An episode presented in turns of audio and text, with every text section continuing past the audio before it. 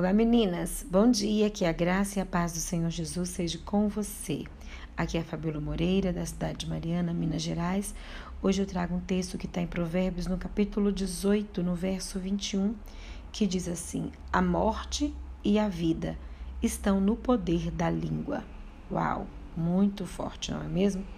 Nós já falamos anteriormente que o nosso corpo é santuário do Espírito Santo e por isso precisamos cuidar muito bem dele.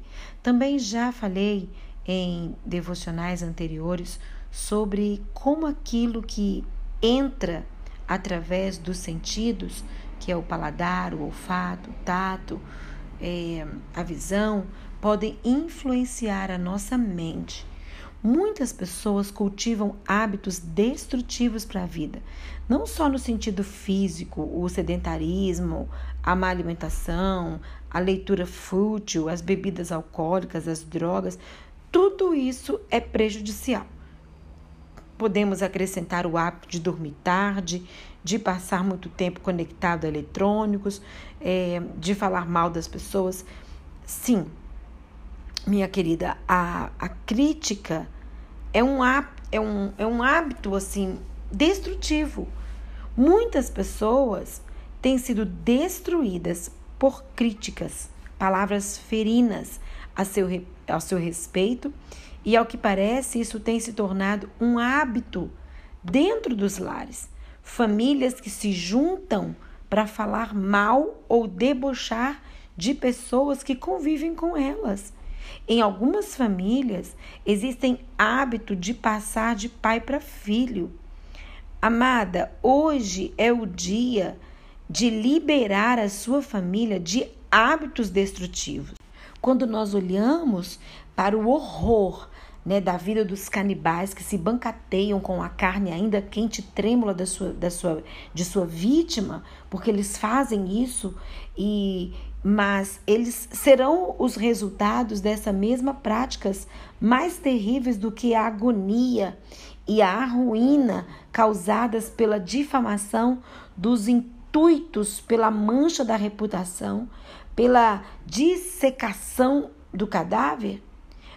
Aprendam as crianças, bem como os jovens, o que Deus está nos dizendo aqui em Provérbios, no capítulo 18 e 21, que a, a morte e a vida estão no poder da língua.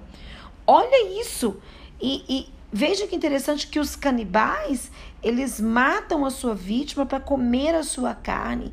E algo que nós estamos falando de algo físico, mas a, a, as palavras, a nossa língua, o que nós falamos, tem poder né, de ser assim um, um canibal na vida de uma pessoa. Nossas palavras têm poder de, de matar alguém ou de trazer vida a essas pessoas.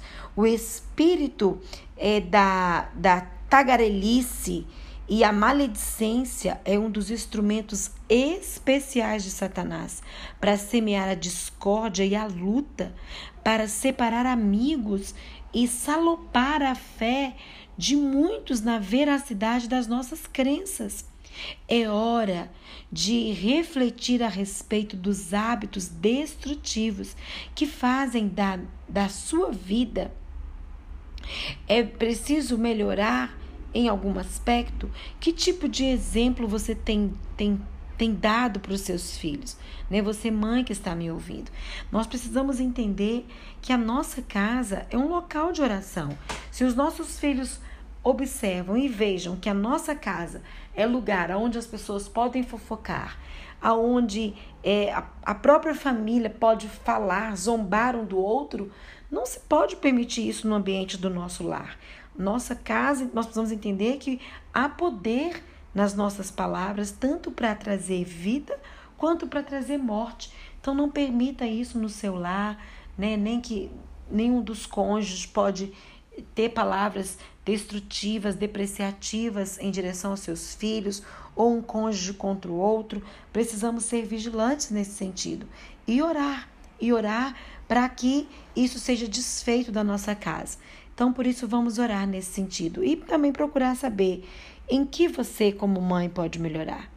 E que tipo de exemplo você tem dado para os seus filhos em relação a isso? Né? De uma pessoa prudente, abençoadora na sua fala ou alguém que o tempo todo está amaldiçoando, falando mal das pessoas. Lembre-se, nós somos o espelho que os nossos filhos estão vendo. Nós somos a, a tela, a televisão que eles assistem para ter como exemplo na vida. Por isso, eu te convido a orar agora. Senhor, eu peço a tua ajuda para que eu possa eliminar e para que essa mulher que me ouve agora também possa eliminar de dentro do seu lar hábitos que sejam destrutivos, que possamos tomar essa postura, Senhor, e de fato fazer a diferença dentro da nossa casa com as nossas palavras, sermos mulheres de palavras doces, mulheres de palavras amáveis. Nos ajuda, Senhor, que possamos ser abençoadoras, mulheres que geram vida através das nossas palavras e não mulheres que geram morte através das palavras, Senhor. Eu te peço, em nome de Jesus, que nos ajude a abençoar os nossos filhos com as nossas palavras e não sair amaldiçoando no dia a dia da nossa vida comum. É o que eu te peço, essa sabedoria sobre nós, em nome de Jesus. Amém.